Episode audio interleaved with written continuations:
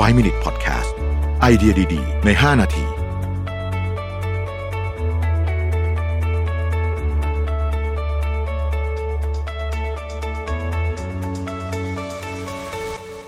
สวัสดีครับ 5 minutes 99 problems นะครับ คำถามวันนี้คือว่ารู้สึกว่าตอนนี้ไม่ค่อยมีสมาธิ แบบว่าฟังอะไรก็เหมือนกับผ่านไปเข้าหูซ้ายทะลุหูขวาอะไรเงี้ยนะครับ จะทำยังไงดีนะครับ ผมเอาคำตอบเนี่ยมาจากหนังสือที่ชื่อว่า The Power of Input นะฮะอีกเล่มหนึ่งก่อนอันนี้คือ The Power of Output นะฮะก็อันนี้ก็เป็นอีกอีกด้านหนึ่ง ซึ่งผมคิดว่าน่าสนใจดีเขาบอกว่ากฎพื้นฐานของ Input คือห้ามอ่านฟังหรือดูไปงันๆนะครับ ในหนังสือเนี่ยเขียนว่าคุณบอกคำจำกัดความของ Input และ Output ได้ไหมครับ Input คือการอ่านฟังส่วน Output คือการพูดเขียนปฏิบัติ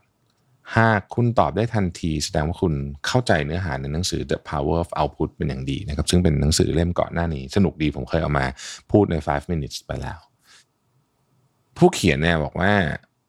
คำจำกัดความของ Input โดยพื้นฐาน Input คือการอ่านและฟังนะครับ นอกจากนี้อาจจะรวมถึงการดูด้วยก็ได้นะครับ Input มี Input ที่แท้จริงกับ Input ปลอม Input ปลอมคืออะไร Input ปลอมคืออ่านไปอย่างนั้นอย่างนั้นนะฮะ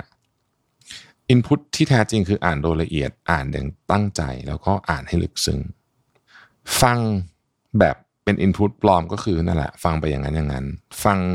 แบบเป็น Input ที่แท้จริง คือฟังอย่างตั้งใจ ฟังอย่างจดจ่อนะครับแล้วก็ดูก็เหมือนกันดูไปอย่างนั้นงั้นก็เป็น Input ปลอมนะครับดูอย่างตั้งใจเฝ้าสังเกตก็เป็น Input จริงนะฮะ Input เนี่ยหากพูดถึงว่า ถ้าเราเปรียบเทียบเราเข้าเรียนหนังสือ 50 นาที แล้วจำอะไรไม่ได้เลยเนี่ยอย่างเงี้ยเรียกว่าเป็น Input ปลอมนะครับพูดง่ายก็คือว่าคำจำกัดความ Input ก็คือการรับข้อมูลโดยการอ่านฟังหรือดู แล้วเก็บข้อมูลส่วนนั้นไว้นะครับ นี่คือสิ่งที่หนึ่งนะครับข้อที่สองนะครับคือ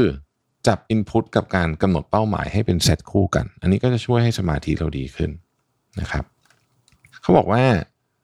เป้าหมายของ Input เนี่ย ถ้าไม่ชัดเจนนะฮะความถูกต้องในการรับ Input จะต่ำลง เวลาที่เราทำ Input ด้วยการเรียนรู้อะไรสักอย่าง เช่น เรียนหนังสืออ่านหนังสือหรือเข้าคอร์สพิเศษต่างๆ ให้เราตั้งทิศทางและเป้าหมายไว้เสมอ ใช้เวลาแค่ 10 วินาทีเท่านั้นแหละนะฮะแต่ว่ามันจะช่วยเพิ่มความถูกต้องในการทำ Input ได้อย่างก้าวกระโดด ยกตัวอย่างเช่น ถ้าจะเรียนภาษาอังกฤษ ให้คิดว่าทำไมเราจะเรียนภาษาอังกฤษ เราอาจจะเรียนเพราะอยากไปเรียนต่อต่างประเทศ keyword หลักคือภาษาอังกฤษ ส่วนเรียนต่อต่างประเทศคือ keyword แสดงทิศทาง จากนั้นก็ตั้งเป้าหมายให้ชัดเจนว่า เรียนแล้วเนี่ยอยากทำอะไรต่อ สมมุติเราบอกว่า เราอยากเรียนภาษาอังกฤษ เพราะว่าเราอยากร่วมโปรแกรม working holiday ที่ออสเตรเลีย ก็ฟังดูเป็นรายละเอียดที่ชัดเจนดี แล้วเราต้องมีความรู้ภาษาอังกฤษแค่ไหนถึงจะไปได้ มันก็จะมีคะแนนโทอีกอะไรก็ว่ากันไปกำหนดเวลาด้วยว่าจะไปเมื่อไหร่ นะครับเช่นจะไปในปี 2022 แบบนี้เป็นต้น เมื่อเรากำหนดทิศทางอย่างเป็นรูปธรรมได้ประมาณนี้แล้ว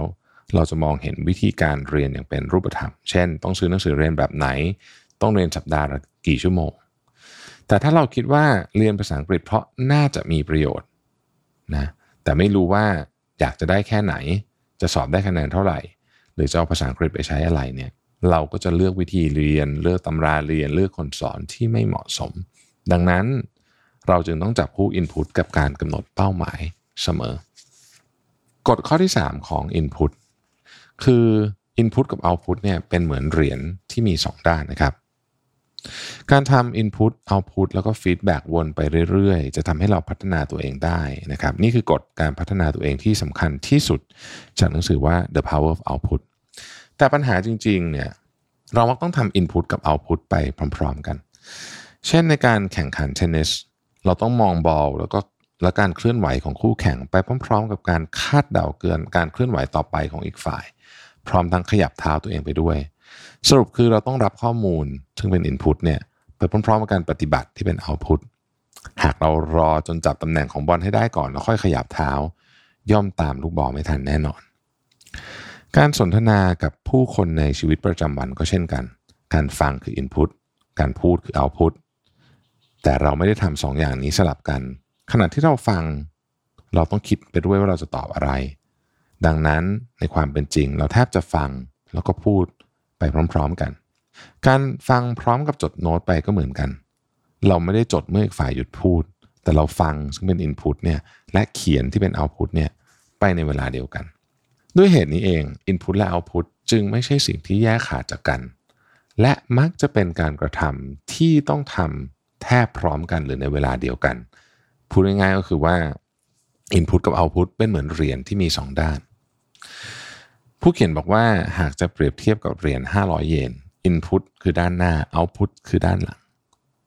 ถึงเราจะต้องการจ่ายเงิน 250 เยน ก็ไม่สามารถที่จะลอกเฉพาะด้านใดด้านหนึ่งของเหรียญออกมาเพื่อจ่ายเงินได้ ดังนั้นขอให้จำไว้ว่า Input และ Output เป็นของคู่กันที่ไม่อาจตัดขาดกันได้ หากเราใช้ประโยชน์จากลักษณะเฉพาะของ Input และ Output ที่เป็นเหมือนเหรียญสองด้าน หรือพูดง่ายๆ ก็คือการทำ Input และ Output ไปพร้อมกัน จะช่วยให้เราจดจำได้ดีขึ้น และทำให้การเรียนรู้การทำงานนั้นมีประสิทธิภาพมากยิ่งขึ้นด้วยนะครับ ขอบคุณหนังสือ The Power of Input นะครับ หวังว่าคงจะช่วยบ้างไม่มากก็น้อยนะครับ แล้วพบกันใหม่ในวันพรุ่งนี้ สวัสดีครับ 5 Minute Podcast